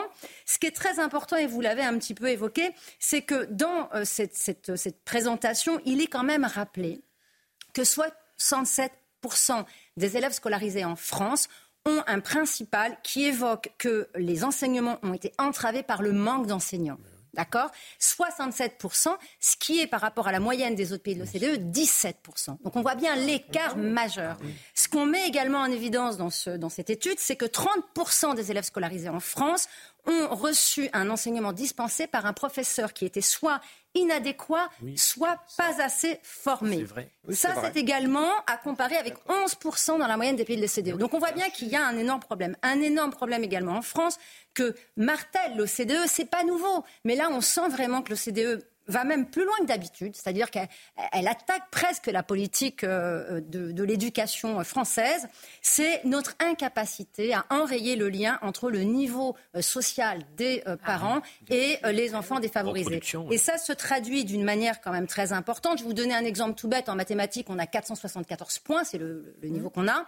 Eh bien, il va y avoir 113 points d'écart entre des enfants venus de milieux favorisés et des enfants en milieu de défavorisés. Tout ça après Pour 40 une ans de politique égalitaire. Absolument. Alors, un autre, euh, je trouve, euh, exemple qui est très marquant, c'est que les élèves défavorisés en France ont le niveau des élèves de Moldavie ou du Kazakhstan, alors que les élèves favorisés en France ont le niveau des élèves de Singapour et de Corée, et de Corée, c'est-à-dire les meilleurs du monde. Donc, on voit bien là qu'il y a un enjeu manifeste, et même si euh, les euh, mesures proposées par Gabriel Attal, auxquelles nous nous soutenons à, à 100%, bon, il faut reconnaître le manque de propositions pour ce problème franco-français qui est majeur. Et également, il y a deux autres éléments qui me semblent très importants à partager avec vous. Alors la discipline, mais aussi et Ah. avant, je dirais que l'OCDE présente une analyse intéressante sur le sentiment d'appartenance scolaire. Ah. Et le sentiment d'appartenance scolaire dans les autres pays se traduit par une corrélation avec le sentiment d'être soutenu par ses professeurs, aidé par ses professeurs, ce qui n'est pas le cas en France. En France, les élèves se sentent pas assez soutenus, les professeurs ne leur disent pas assez quand ils font des progrès et ne les soutiennent pas. Et puis le sentiment de sécurité. C'est-à-dire qu'en France, l'OCDE traduit également que le sentiment de sécurité des élèves est bien plus bas qu'ailleurs. Et ce sentiment de sécurité, il porte dans l'établissement, mais également ce qu'on appelle en dehors de l'établissement, c'est-à-dire sur le chemin de l'école et tout, en, tout le périscolaire. Donc tout ça, ce sont des éléments Mais, Là, un Gabriel n'a pas du noir, tout parlé. euh, Noir, c'est noir. là. mais fidèle à la Non, c'est passionnant. Fidèle à la- Oui, oui, bah, mais oui, bien mais- sûr. Non, mais ça peut être des... on, voit là. Ça n'empêche pas que les mesures, pardon Kevin, mais je veux qu'il n'y ait aucun doute Sophie. sur cette question, que les mesures prises annoncées par Gabriel Attal sont de très bonnes mesures, Évidemment. que c'est une main de fer dans un gant de velours et qu'on en a besoin. Oui. Voilà. Moi, j'espère qu'il euh, fera ça. Parce que je me rappelle combien de unes de magazines je suis allée les feuilleter hier sur Jean-Michel Blanquer. Euh, il va tout dégommer, il va tout faire. La révolution Blanquer, le vice, euh, le prochain Premier ministre, etc. Mais pourquoi, mais pourquoi, Et mais pourquoi Sonia Parce qu'il y a beaucoup d'attentes. parce que non, parce que parfois il y a des professeurs qui ne respectent pas les consignes ministérielles. Et c'est pour ça que quand j'entends certains syndicats enseignants nous dire qu'on remet en cause la liberté pédagogique. Peut-être, mais la liberté pédagogique de l'enseignant, ce n'est pas sombrer dans une expérimentation au détriment des élèves. Monsieur Attal dit une chose très claire, on va mettre en place les méthodes qui fonctionnent et j'espère en effet que les enseignants vont les appliquer. Et j'aimerais rebondir sur ce qu'a dit Sophie parce que c'est quand même grandiloquent. On paye aujourd'hui le bilan notamment de cet égalitarisme destructeur, de ce nivellement par le bas, de ces enseignants qui nous racontent que le fait de sélectionner, de classer ou de mettre des notes, c'est une brutalité pour les élèves. Mais non, la brutalité pour les élèves, c'est quand on sort du Ah, système éducatif alors qu'on ne sait pas lire ni écrire. Moi, j'ai des anciens élèves qui me disent plus tard je- que je recroise, Monsieur, merci de nous avoir dit la vérité. C'est ce qu'ils attendent, la vérité. Hum. Et arrêter cette culture de l'excuse. Moi, j'ai déjà entendu ah mais on va pas pénaliser ce pauvre élève. C'était le Ramadan ou alors il a des parents, etc. Ça, ce n'est pas possible. C'est l'égalité. Et à un moment, tous ces professeurs qui sont sombrés dans l'idéologie, on n'en peut plus. Il faut renouer avec la méritocratie. Et bravo à Attal de le D'abord- faire. D'abord, je, je conteste ce qui a été dit sur les élèves et le ramadan. Euh, euh, Non, mais j'ai pris un exemple Oui, que mais, vécu. oui, mais c'est cet exemple que vous prenez. Bah bah, ça m'a Euh, marqué. je suis- Il y, a- il y a une idée. Il y a une idée, c'est que euh, au cœur de la crise du système scolaire français, c'est que ce système, les inégalités scolaires sont l'exact reflet des inégalités sociales d'origine. C'est quand même terrible pour un système mais éducatif. Mais vous reconnaissez qu'on a échoué et je vais dire quelque chose qui n'a pas dit été dit. Il y a une forme de séparatisme scolaire, puisqu'il y a des établissements qui regroupent via les cartes scolaires les élèves issus de conditions sociales favorisées et il y a des formes de Et puis- ghettoisation et dans d'autres le établissements. communautarisme, on Voilà, se c'est la regroupe carte parce que scolaire. les autres ont Non, non, non, ça, par se passe à l'école, ça, pardon, pardon, il se passe à l'école exactement la même chose que les La gens qui suivent dans la France plus. périphérique. D'accord? Il y a un moment où la mixité, si vous voulez, c'est bien gentil Ah oui, pour ceux qui ne la vivent pas, mais c'est très gentil, si vous voulez, de, de sacrifier vos mômes à une idée euh, de la mixité où ils vont être les On le Gaulois de l'affaire. Pardon, Olivier.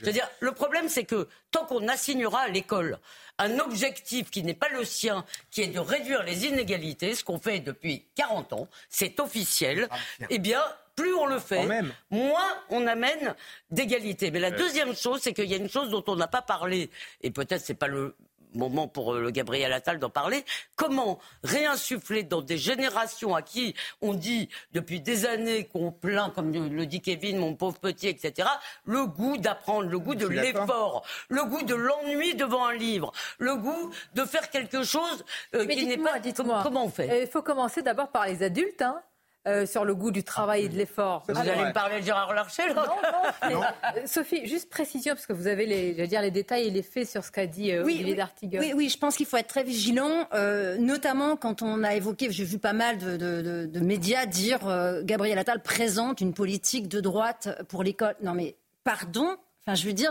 moi j'ai un énorme problème. C'est-à-dire que si on se fixe comme exigence qu'à la fin du CM2, un enfant sache lire, écrire, compter, si ça c'est une politique de droite, c'est quoi la politique de gauche en fait ah, bah, La politique de gauche aujourd'hui qui a tué l'école, c'est celle qui a considéré qu'on devait trouver des excuses aux enfants des milieux défavorisés pour ne pas apprendre. Et la meilleure chose qu'on peut faire pour des enfants qui viennent de milieux défavorisés, c'est compenser ce qu'ils n'ont pas à la maison. Mais la droite autant aux affaires que la gauche que sur les Je ne dis pas ça. Je ne dis pas ça. Je dis que traduire. non, mais je ne dis pas ça et c'est pas mon sujet. Ce que je dis, c'est quand on a des politiques aujourd'hui de gauche. Et je rappelle quand même que dans le programme de gauche des élections présidentielles de 2017, le seul, euh, le seul parti qui écrivait que quand on disait que l'école n'allait pas bien et que le niveau était faible, c'était pour créer de la peur dans les familles, c'était quand même le parti euh, socialiste. on peut le retrouver, c'est facile. Donc moi, ce que je pense aujourd'hui, c'est Gabriel Attal qui n'est pas un homme politique de droite, évidemment, qui est un homme politique oh, plutôt pragmatique. Non, c'est un homme, c'est un centriste, c'est un centriste qui par contre, et je pense que c'est important. C'est non, non, mais c'est important. C'est la définition d'un centriste. Non, non, mais moi je pense que cette, cette histoire euh, de fracture entre euh, ceux qui défendent l'enfant, ceux qui défendent la famille, ceux qui défendent les apprentissages des fondamentaux sont des gens de droite. C'est en fait ceux qui ont un tel capital culturel qu'ils peuvent compenser à la maison ce qu'on ne va pas donner à leur enfant à l'école. Bien, on donnera la parole à l'élève Philippe Bilger juste après les titres de Michael. Gabriel Attal souhaite expérimenter le port de l'uniforme à l'école. Euh, le ministre a assuré qu'il annoncera prochainement une expérimentation d'ampleur dans plusieurs établissements. Euh, hier, il a dévoilé une série de mesures pour améliorer le niveau des élèves. Deux frères placés en garde à vue après l'agression hier de cinq personnels d'un collège de l'Isère. Les deux jeunes se sont introduits dans l'établissement avant de s'en prendre au principal, à son adjoint, à deux professeurs ainsi qu'à un agent d'entretien. Et puis la garde à vue d'une proche de l'auteur de l'attentat du pont de Birakem vient d'être levée. Le parquet antiterroriste précise qu'à ce stade, il n'y a pas de poursuite à son encontre. Concernant le suspect, il doit être présenté à un juge antiterroriste dans la journée en vue de sa mise en examen. Philippe Bilger, on vous écoute. Étiez-vous l'élève au fond de la classe, près du radiateur Non, mais j'avais mes, matières préférées et les autres, malheureusement, je ne les travaillais pas. Je suis navré, Kevin. La matière que je détestais, je suis nul. C'est pas seulement les maths, c'est la géographie. Ah. Euh, mais l'histoire, j'aimais ça, mais on ne ah. pouvait pas séparer, malheureusement. malheureusement. Non, mais plus sérieusement, il me semble que quand on regarde les expériences des pays étrangers, euh, il y a deux, euh, éléments fondamentaux qui n'ont jamais existé en France. C'est d'abord une stabilité politique. Hmm. On a un nombre de ministres de l'éducation nationale colossal. Deuxième élément. Heureusement que là, il y a eu une instabilité hein, pour changer ces derniers temps. Deuxième ah élément, on a l'impression qu'il n'y a jamais eu un objectif clair donné à l'éducation nationale. Et donc, il me semble qu'on peut euh, être d'accord avec le constat qu'a rappelé Sophie, avec les problèmes sociaux, avec le fait que l'élite domine tout de même dans le classement, mais euh, regretter que jusqu'à aujourd'hui, la politique mise en œuvre par l'éducation nationale à droite comme à gauche, parce que malheureusement la droite n'a jamais été capable de penser de manière autonome sur ces sujets-là, eh bien, c'est de considérer que l'estime de soi de l'élève mauvais comptait davantage que le fait de ne pas noyer l'ensemble de la ah, scriminalité dans un naufrage total. La droite et, la gauche ont un jour convergé pour avoir le même projet éducatif. C'était le CNR et le plan. Ben, euh, il est aux manettes dans l'éducation. Oui, mais il été catastrophique. S'il vous plaît. Et voilà. Et voilà. Tout est dit. L'humour en politique. Ah ben, c'est Est-ce que c'est quelque chose qui est largement partagé? Non. À droite comme à gauche. Qui a plus d'humour d'ailleurs Les hommes politiques de droite, de gauche bah Aujourd'hui, le centre Je dirais, je dirais que c'est la droite pour une raison simple, et je le regrette d'ailleurs, parce que la droite prend moins au sérieux le tragique de la politique, alors que la gauche on va vérifier en fonction. On va vérifier. On va vérifier. Alors, qui a reçu le prix de l'humour politique décerné par le euh, Presse Club cette année? Bon, vous l'avez vu. Hein, je voulais entretenir un, derrière vous. un léger. Ben, je vous remercie. Un léger suspense, qui sert à rien. Alors quand même, il a, il a fait un trait d'humour sur sa transformation physique due à une maladie auto-immune. On va voir mhm. ce qu'il a dit. Puis après, on va voir sa réaction quand il a reçu ce prix. Si vous pensez qu'il faut être un playboy en France pour être élu, j'ai quand même quelques contre-exemples. Bon, Non, non, mais souriez pas tous en même temps, hein, vous êtes filmés. Euh, écoutons sa réaction. plus drôle. Écoutons sa réaction. C'est du réalisme, c'est pas de l'humour. Sa réaction, on l'écoute. L'autodérision, euh, c'est aussi savoir euh, sourire de choses qui vous arrivent et qui ne sont pas drôles. J'ai longtemps cru que désopilant voulait dire à faire tomber les poils. Et alors, il se trouve que j'ai une prédisposition importante à l'autodérision puisque je vis au Havre. Et alors je pourrais continuer puisque j'ai été euh, fonctionnaire, puisque j'ai... Enfin bon bref, je suis très touché, que je vous remercie et que je continuerai sans faille à euh, me moquer de moi-même. Merci beaucoup. Bon. Pour remettre le contexte en Ga- disant Gaspard a Proust peut dormir tranquille, il ne sera pas remplacé par Édouard euh, Philippe. Peut-être par sûr. Xavier Bertrand, écoutons-le. Il était nominé. Ah oui. Écoutons-le. maladie, il y a eu des choses pas. Ah, on me dit Ah, qu'il y a voilà. un- ah, quand il s'agit de. aurait ah, c'est bon, bon. allons-y. il préparait la blague, on l'écoute. C'est Jean-Baptiste Boursier qui me dit à un moment donné, mais quel est le poids de la ligne que vous incarnez au sein de votre parti je suis un peu resté quoi? Je me suis demandé est-ce que c'est du De Vos? Je ne veux pas faire non plus du De Vos devant vous. Bon, ne manquant pas de poids, mais ayant du mal à garder la ligne, je n'ai vraiment pas su quoi répondre. J'ai bien fait de venir parce que je n'avais plus en tête cette phrase d'Édouard Philippe quand il dit qu'il ne faut pas avoir un physique de playboy pour être élu. Ça m'ouvre quand même de sacrées perspectives pour la fois prochaine. Bon, vous avez d'autres saillies en tête? Parce que là, bon, on ne peut pas dire que c'est la franche rigolade. hein. Sur le Euh, plan Fabien Roussel, c'est pas mal ce qu'il a dit. Qu'est-ce qu'il a dit déjà Il a dit maintenant il faut plus. euh, C'était l'année dernière sur euh, celui qui est dans une station de service euh, et ce, on peut se faire et celui qui se fait braquer en tenant un pistolet. Euh, Oui, mais là- il est moins drôle aujourd'hui quand il attaque CNews et Europe 1 alors qu'il est toujours le bienvenu. hein. Il a là, moins d'humour. euh, À coup de griffe, coup de griffe. Et là, ça- il a eu le prix de la récidive là en disant maintenant Ça pour ne suivre la pas, politique, il faut pas uniquement euh, s'abonner à PIF, mais aussi à Playboy, parce que Emmanuel Macron avait donné une interview à PIF, puis Marlène Schiappa avait donné une interview à Playboy. Et il y en a un, mais je ne me rappelle plus son mot d'esprit qui a Oh. été drôle de manière surprenante parce qu'il n'a pas l'habitude, c'est Éric Piolle. Euh, J'arrive plus à me rappeler ce qu'il a dit, ça m'avait C'est fait dire que ça devait être vraiment marquant. Voilà. Moi, je me souviens, je crois que c'était François Fillon, et c'était pas dans un moment euh, drôle, c'était pendant. Les rillettes, voilà. Voilà, les rillettes sur la place rouge. Exactement. Ben, si j'avais voulu vendre des rillettes sur la plage rouge, j'aurais vendu des rillettes sur la plage rouge, et c'était par rapport à ses liens sur. C'était devant une commission parlementaire. Ah, quand même, sur la Russie. Oui. Ouais, ouais, bon. Et là, Alors- vous avez trouvé que c'était convenable Nous ne sommes pas là pour juger. Je voudrais vous remercier.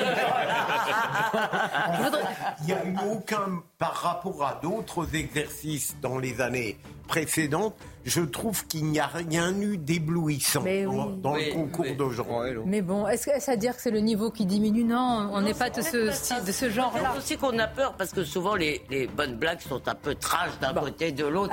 Et on a tellement la trouille, si vous voulez, d'être rattrapé par la patrouille. Mais Aujourd'hui, vous pouvez vous retrouver banni pour une blague un peu. Alors, euh, restez, olé olé, restez avec nous parce qu'il n'est pas, il n'aura pas le prix de l'humour politique pour cet entretien, mais il est intéressant à suivre parce qu'il fait partie de l'aile gauche de la Macronie. Il est président de la puissante commission des lois et vous, vous allez voir ce qu'il va dire. En particulier, il a été interrogé sur l'AME, l'aide médicale d'État. Un rapport a été rendu par Patrick Stefanini et Claude Evin, LR et PS, où il y a des choses sur l'AME. On en parlera demain. D'ailleurs, merci d'être avec nous demain, si vous le souhaitez. Incroyable, des points invraisemblables que nous avons relevés lors de cet entretien que vous allez suivre de nouveau. Je vous remercie. C'était un plaisir de vous avoir, comme toujours. Je vous dis à bientôt. À bientôt. Oui, à bientôt. Merci de le dire avec cet air pénétré. Oui, on finit plus tôt. On va suivre la grande interview si vous êtes C'est d'accord. un déchirement. Bah, mais non, vous reviendrez. À tout de suite. Mais on va peaufiner des blagues. Midi News, la suite dans un instant. Retour sur la grande interview de Sacha Oulier ce matin sur CNews et sur Europe 1. Mais d'abord, les titres de l'actualité. L'armée israélienne est entrée dans la localité de Khan Younes, située au sud de la bande de Gaza. Les soldats de Tsahal encerclent désormais la ville où les combats font rage. Sur place, des milliers de civils continuent de fuir. On ne peut plus laisser faire le cri de colère ce matin sur CNews de la belle-sœur de Fabienne, cette retraitée lilloise égorgée en octobre dernier. Sa famille interpelle les pouvoirs publics face à l'insécurité grandissante. Et puis en septembre dernier, souvenez-vous, une enquête avait été ouverte après la découverte à Bordeaux de 15 cas de botulisme, dont un mortel. Le patron du restaurant à l'origine des contaminations a été placé en garde à vue. Il risque entre 2 et 5 ans de prison et entre 45 et 600 000 euros d'amende. Voilà pour l'actualité. Tout de suite, place à la grande interview de CNews et d'Europe 1. Ce matin, Sonia Mabrouk recevait le député de la Vienne et président de la commission des lois de l'Assemblée nationale, Sacha Houlier. Place donc à la grande interview sur CNews et Europe 1. Bonjour à vous, Sacha Houlier. Bonjour et merci d'être là. Bienvenue. Vous êtes député de la Vienne, Renaissance. Vous êtes le président de la puissante commission des lois à l'Assemblée nationale. Et on vous présente aussi souvent comme euh, l'aile gauche de la Macronie. On va en parler. Alors après l'attentat islamiste à Paris, on se dirige vers euh, la fin de la garde à vue pour euh, l'assaillant et une mise en examen, bien sûr. Est-ce que vous pensez, Sacha Ollier, qu'en l'état actuel, notre état de droit protège les Français? Je pense que nous avons pris beaucoup de mesures, effectivement, pour protéger les Français depuis 2017, puisque lorsqu'on est sorti d'état d'urgence sécuritaire, nous avons pris toute une série de dispositions, que ces dispositions, malheureusement, elles n'ont pas trouvé à s'appliquer pour euh, le terroriste de Grenelle, parce qu'il est sorti de prison avant que nous n'adoptions euh, les mesures en 2021, pour une raison simple. En 2020, nous avons tenté de créer une rétention de sûreté. Censurée. Censurée par le Conseil constitutionnel au mois d'août, le 7 août 2020. Quel a été d'ailleurs l'argument euh, du Conseil constitutionnel pour censurer euh, cela des, mesures qui étaient disproportionnées par rapport euh, à l'enjeu. Et donc, il a donné une grille de lecture pour permettre de relégiférer, ce que nous avons fait immédiatement. Nous n'avons pas perdu de temps. Un suivi socio-judiciaire. Un suivi socio-judiciaire qui permet tout de même, pendant cinq ans, après la sortie de prison, d'avoir normalement un suivi étroit de ces personnes-là. Vous reconnaissez la, que difficulté entre retenir quelqu'un, euh, l'empêcher d'être à l'extérieur et le suivre, il y a quand même un monde. Avec une possibilité d'assignation à résidence, avec une possibilité de le faire pointer au commissariat, avec, donc avec des mesures qui sont dégradées par rapport à une mesure de sûreté, certainement, mais avec des mesures qui auraient pu s'appliquer euh, à, ce, à, cette personnalité, à ce terroriste euh, de Grenelle. Sauf que la loi pénale n'est pas rétroactive et que la nouvelle mesure, nous l'avons adoptée en 2021. Mais dire que nous n'avons rien fait, dire que nous sommes restés les mains dans les poches, quand et je le redis parce que c'est ce qu'a dit un attentat est un échec, nous sommes d'accord. Totalement. Collectif, diriez-vous C'est un échec collectif parce que d'abord c'est toute la nation qui est touchée. C'est toute la nation qui est touchée. Mais je reprends ce que je voulais vous dire. Dire que nous avions euh, tout raté, que nous sommes restés les bras croisés ou les mains dans les poches. Alors même que euh, ceux qui nous le reprochent, le Rassemblement national notamment, n'ont voté aucun des textes. Aucun des textes. Ni celui de 2020, ni celui de 2021. Les trouvant insuffisants ni par ailleurs la loi séparatisme qui permet de, fermer tous les lieux de radicalisation, à commencer par les lieux de culte radicalisés. Eh bien, je trouve que c'est un peu fort de café parce qu'on dit on désarme l'État, on ne permet pas à la majorité de faire son travail en spéculant sur les échecs futurs et puis en disant bah, vous voyez, on vous l'avait bien dit. Mais quand euh, on ne nous permet pas de travailler correctement, c'est facile de nous dire qu'ensuite on a échoué. Vous avez dit fort de café. Est-ce que vous ne trouvez pas quand même à l'inverse fort de café de dire que c'est la faute au Rassemblement national si on en est arrivé là? Non, je vous dis que c'est une faute collective. Ce qu'a dit un peu hier Elisabeth Borne. Hein. Je vous dis que c'est une faute collective. C'est une faute pour la nation. C'est d'ailleurs un drame pour la nation de constater que euh, des attentats terroristes sont encore perpétués sur son sol. Et donc c'est aussi une mobilisation totale, parce qu'il y a des mesures dures, les mesures qu'on vient d'évoquer, et puis il y a les moyens qu'on se donne. Oui, mais c'est Oulier, quels moyens quand c'est censuré par le Conseil constitutionnel Est-ce que vous estimez que vous êtes pieds et poings liés justement par cet état de droit? Non, parce que je vous dis ensuite qu'après la, censure de 2020, nous avons adopté une nouvelle mesure. Ce que je vous dis aussi, c'est que les services de renseignement, moi j'ai présidé l'année dernière la délégation parlementaire au renseignement. Les services de renseignement n'ont dans notre pays jamais eu autant de moyens. Et ils ont encore été accrus par la loi de programmation militaire portée par Sébastien Lecornu, qui a ajouté 5 milliards d'euros pour les cinq prochaines années pour nos services de renseignement. Et voyez que depuis 2017, avec un renforcement considérable des effectifs de la DGSI, de leur capacité de suivi, des forces de projection bah de la DGSI. Tout va bien, pardonnez-moi d'être un peu réductrice. On a l'impression que tout va bien et que tout est mis en place pour protéger les Français. Ce que je dis, c'est que euh, entre 2017 et 2022, on a pu croire que le risque terroriste islamiste en France était derrière nous. On a pu le croire. Qui a pu le croire L'opinion, pas les services de renseignement. Non, on, a pu, on a pu penser que ce risque euh, était en, diminution. Il n'est pas en diminution. Il, nécessite une mobilisation totale des services. Les services l'ont euh, bien, bien au clair. Euh, les politiques, je crois, à l'Assemblée le, le, savent aussi. En revanche, je pense que tout cela mérite un peu mieux que le pugilat que nous vivons en permanence.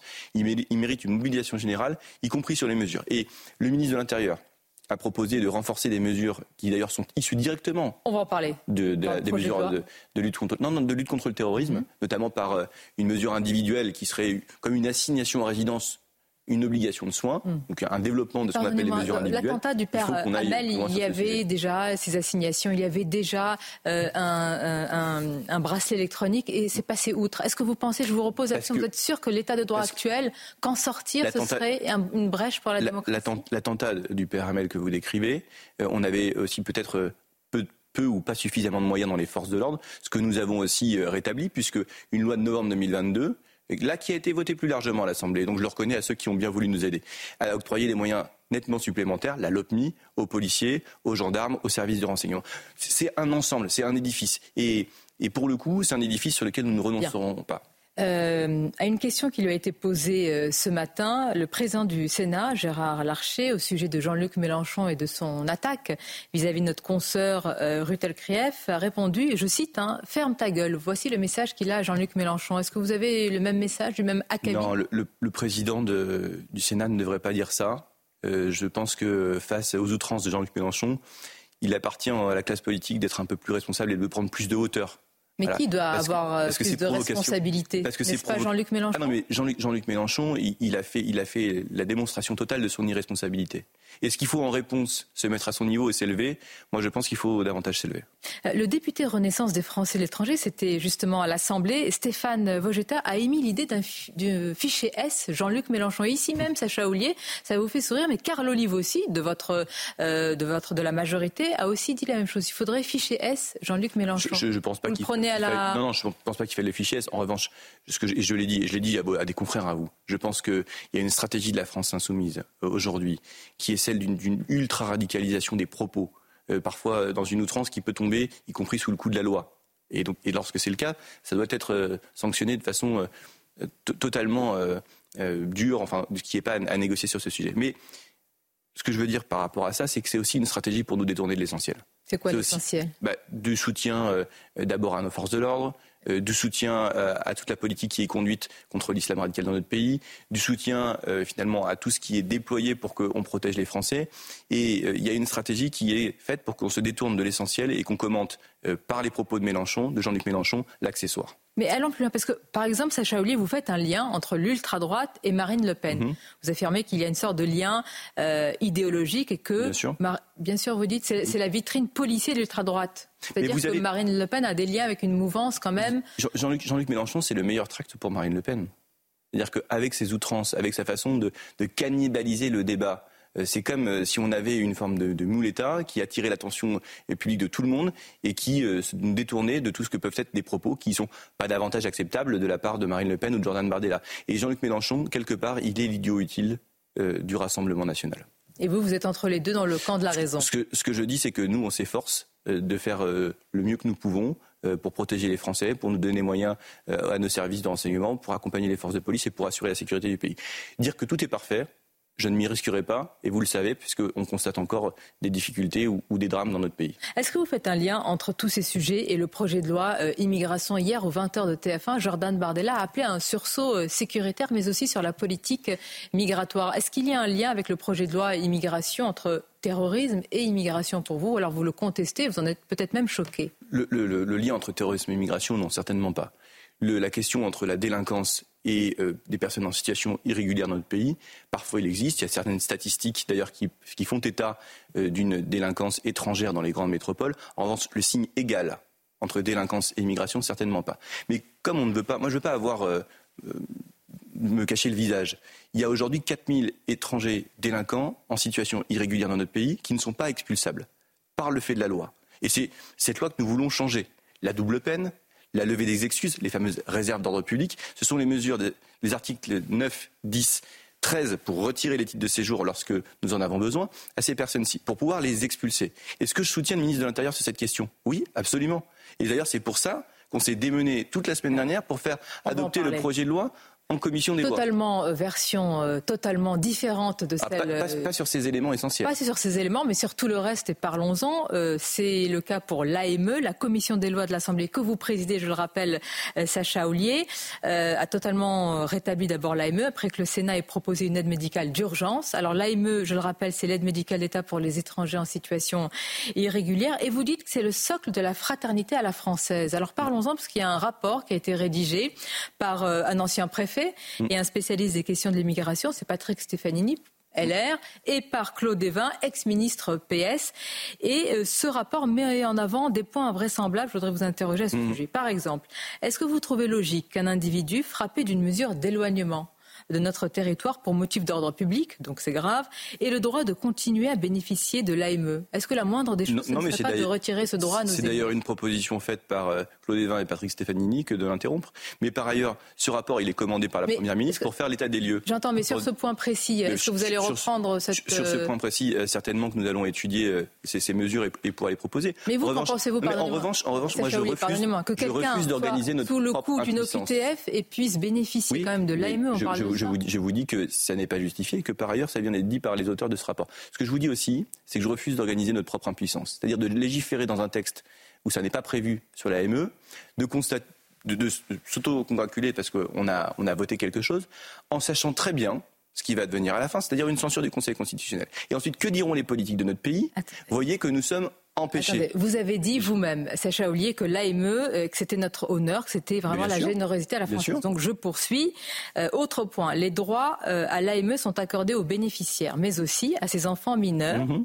et à ses proches s'ils sont déclarés, je cite, cohabitants avec lui. Bien sûr. Tous les cohabitants donc bénéficient de l'AME. Mhm. Jusqu'où va la générosité? ce que dit ce rapport, c'est que l'AME n'est pas un facteur d'attractivité pour les étrangers. pourquoi vous me je, sur ce point précis Je vais vous répondre très précisément je l'ai lu le rapport. Ça, c'est l'aspect général. mais quand on va plus loin je vais vous dans le rapport, sur ce point précis, mais vous me laissez juste donner deux éléments. D'abord, que ce n'est pas un élément d'attractivité euh, pour l'étranger dans notre pays, et que c'est une couverture qui protège à la fois les étrangers, mais aussi les Français de, tous les, toutes les, les, maladies qui pourraient euh, finalement advenir si nous ne prenions pas en charge toutes les personnes qui sont sur notre territoire. En revanche, sur la question des personnes qui sont en situation irrégulière et dangereuse, vous l'avez cité, c'est une proposition de réforme qui a été euh, faite par le rapport Stefanini. Sur la Est-ce que ça va être dans, la version finale Sur la situation des ayants droit que vous avez cité, c'est une des autres propositions du rapport Stefanini que nous pouvons étudier. Sur, est-ce que ça va être dans, le, dans, la version finale? Non, mais pour une simple et bonne raison, c'est que ce texte ne, ne traitant pas de l'AME, si nous prévoyons des mesures. Votre réponse est trop facile. Non, mais si nous prévoyons des, mesures spécifiques sur l'AME. Si nous prévoyons des mesures spécifiques sur l'AME, nous connaissons le sort de ces mesures à la fin. Et que diront les politiques? Le gouvernement est impuissant, il est tenu par le Conseil constitutionnel. Ça n'est pas vrai. Je voudrais continuer. Ça n'est pas vrai. Mais par contre, c'est une organisation de sa propre impuissance à laquelle je renonce. Je trouve que c'est important parce que je, rappelle que c'est vous qui avez dit que l'AME c'est important pour la fraternité. Et je trouve que quand même euh, faire bénéficier l'AME, vous en êtes d'accord, à quelqu'un qui est un ennemi de la France parce que frappé par une mesure d'éloignement, c'est de quoi de quoi interroger. Mais je, dis que j'ai pas de difficulté pour ça. D'ailleurs, l'AME, euh, dans le rapport, il est dit que ce sont 411 000 bénéficiaires en 2022 et qu'un étranger sur deux qui a le droit n'en bénéficie pas, ou en tout cas ne la demande pas. Ce qui montre qu'on est largement euh, exonéré, en tout cas protégé euh, des mesures de, subversion de l'AME qu'on a décrites, qu'on a présentées par rapport à la version sénatoriale. Le rapport préconise aussi de limiter la liste des pathologies qui sont automatiquement prises en charge par l'AME, exemple pour les actes de kiné ou encore les prothèses auditives et dentaires. Il prévoit également de, il prévoit également de faire un, les enlever? Il prévoit également de, faire un bilan de santé complet au départ, à l'arrivée de l'étranger euh, euh, en, France, notamment pour qu'on n'engage pas des protocoles qui soient extrêmement lourds, coûteux et longs. Euh, pour, des, pour, certains étrangers. Tous ces, tous ces, mesures, toutes ces préconisations. Vous avez l'air de les balayer d'un revers de main. Non, parce que toutes ces mesures, elles sont plutôt intéressantes. Ce que je peux vous dire aussi. Je vais vous dire, je pense qu'elles sont choquantes pour le grand public. Ce que je peux vous dire aussi, c'est que le même rapport a expliqué en long, en large et en travers que la version sénatoriale était inutile et dangereuse. C'est pas ce que j'ai lu dans le rapport. Ah, pourtant, dans la dernière version. C'est pour, pourtant le deuxième chapitre du premier titre du rapport. Alors, dans, à la fin de ce deuxième chapitre, puisque nous l'avons lu aussi, il est dit en fait que la version du Sénat prend en compte les pathologies les plus graves et aussi la prévention de ces maladies. Moi, je vous invite à lire le 1.2 de ce rapport. qui explique... on ne va pas s'envoyer les points à la figure, mais. Euh, qui, explique toutes les difficultés que présentait la version Alors, un, un, autre exemple précis, puisque vous êtes un lecteur attentif et vous avez travaillé sur ce sujet pour nos auditeurs et téléspectateurs, les demandeurs d'asile est-ce que c'est vrai, ont accès euh, là je parle des demandeurs d'asile, à la protection universelle maladie. C'est la PUMA. C'est la sécu de base, en fait, pour toute personne qui travaille en France ou réside de manière régulière. Alors pourquoi cette PUMA est-elle légitime pour les demandeurs d'asile au lieu de l'AME Et même, ils restent avec la PUMA même s'ils sont déboutés du droit d'asile pendant six mois. Ben, justement, ce que propose le rapport, c'est un alignement des régimes entre la Puma et la ME, et pour qu'il n'y ait pas d'abord un, un, de rupture, et deux, de concurrence entre certains types de protection, parce que euh, précisément, c'est une... Alors, mais, vous allez en tenir voyez, compte? voyez, on, on va en tenir compte, mais je vais vous dire une chose. Euh, par rapport à ça. Ce qui peut paraître choquant pour nos concitoyens, c'est la difficulté qu'eux ont d'avoir accès à un médecin euh, par rapport aux étrangers. Ce que dit le rapport, c'est que les étrangers ne sont pas privilégiés par rapport à nos concitoyens. Et ça, c'est extra... C'est pas ce que je dis. Hein. Là, on a pris des points précis. il ne s'agit pas de stigmatiser je, je, je suis d'accord avec vous, mais ce que je veux vous dire par rapport à ça, c'est que, que nos concitoyens doivent entendre, c'est que nous ne priorisons pas par rapport à eux les étrangers en France dans les situations de soins. Et c'est extrêmement important parce que dans l'acceptation de ce type de dispositif, c'est aussi une donnée clé. Bon. Tout, ça va se terminer en 49.3 non, moi je souhaite que puisse, chacun puisse prendre ses responsabilités. Il y, a, il y, a, dans ce texte des mesures qui sont utiles à la fois pour expulser les étrangers délinquants, pour régulariser des situations de travail que tout le monde connaît et euh, sur, sur, lesquelles chacun veut se boucher le nez, ou pour accélérer de façon euh, drastique les procédures. Nous avons besoin de ces mesures. Mais chacun est placé devant sa responsabilité. Mais vous n'aurez pas d'état d'âme, parce que pour, l'instant, on, on, va droit si, au 49. Si les gens, à l'Assemblée nationale, si les députés de n'importe quel groupe, y compris euh, les groupes de gauche qui n'ont jamais proposé autant de mesures, euh, notamment l'interdiction des mineurs dans les centres de rétention administrative, où nous plaçons aujourd'hui quasiment exclusivement des délinquants. Si les groupes ne veulent pas prendre leurs responsabilités, alors nous devrons prendre les nôtres. Et ça, moi, je ne l'ai jamais caché. J'ai jamais euh, jamais dit que nous ne prendrions pas les nôtres, nos, nos, responsabilités. Merci Sacha Ollier. Merci à vous. C'était votre grande interview ce matin sur Europe 1 et CNews. Merci à vous. Sacha Oulier, invité ce matin de la grande interview de Sonia Mabrouk. Bon après-midi sur CNews. Tout de suite, le rappel des titres de l'actualité. La dissolution de la division Martel, actée ce matin en Conseil des ministres. Le groupuscule d'ultra-droite est mis en cause dans les violences à Romans-sur-Isère survenues après la mort du jeune Thomas. Écoutez le porte-parole du gouvernement, Olivier Véran. Le président de la République a signé un décret visant la dissolution du groupement de faits connu sous le nom de division Martel. Ce groupuscule d'ultra-droite s'est constitué en 2022. Il compte une trentaine de membres, dont certains sont jeunes, parfois même très jeunes. Il promeut la haine raciale, le recours à la violence, notamment à l'encontre des personnes issues de l'immigration ou des personnes présumées musulmanes. Ces actions, les appels à la vengeance, les discours de haine de ces groupuscules constituent une menace grave, avérée à l'ordre public et l'État se montre intraitable. C'est un match sous haute surveillance qui se joue ce soir au stade Vélodrome à Marseille. OM-OL reporté euh, fin octobre après de graves incidents, mais des arrêtés ont été pris. Les supporters lyonnais sont interdits de déplacement dans la cité phocéenne. À Mayotte, l'eau n'est désormais plus potable. La préfecture du 101e département français demande à ses habitants de ne plus consommer l'eau du robinet pour boire, cuisiner ou faire sa toilette. Des résultats d'analyse transmis ce matin mettent en évidence la présence de métaux lourds au-delà des seuils d'alerte. Et puis fin de la grève à Hollywood, les acteurs ont finalement ratifié un accord avec les studios. Celui-ci prévoit notamment une somme de plus d'un milliard de dollars de compensation et de bénéfices, ainsi qu'une protection contre l'usage de l'intelligence artificielle par les studios. Voilà pour l'actualité. Dans un instant, c'est 180 minutes info sur CNews présenté par Lionel Rousseau. Restez avec nous.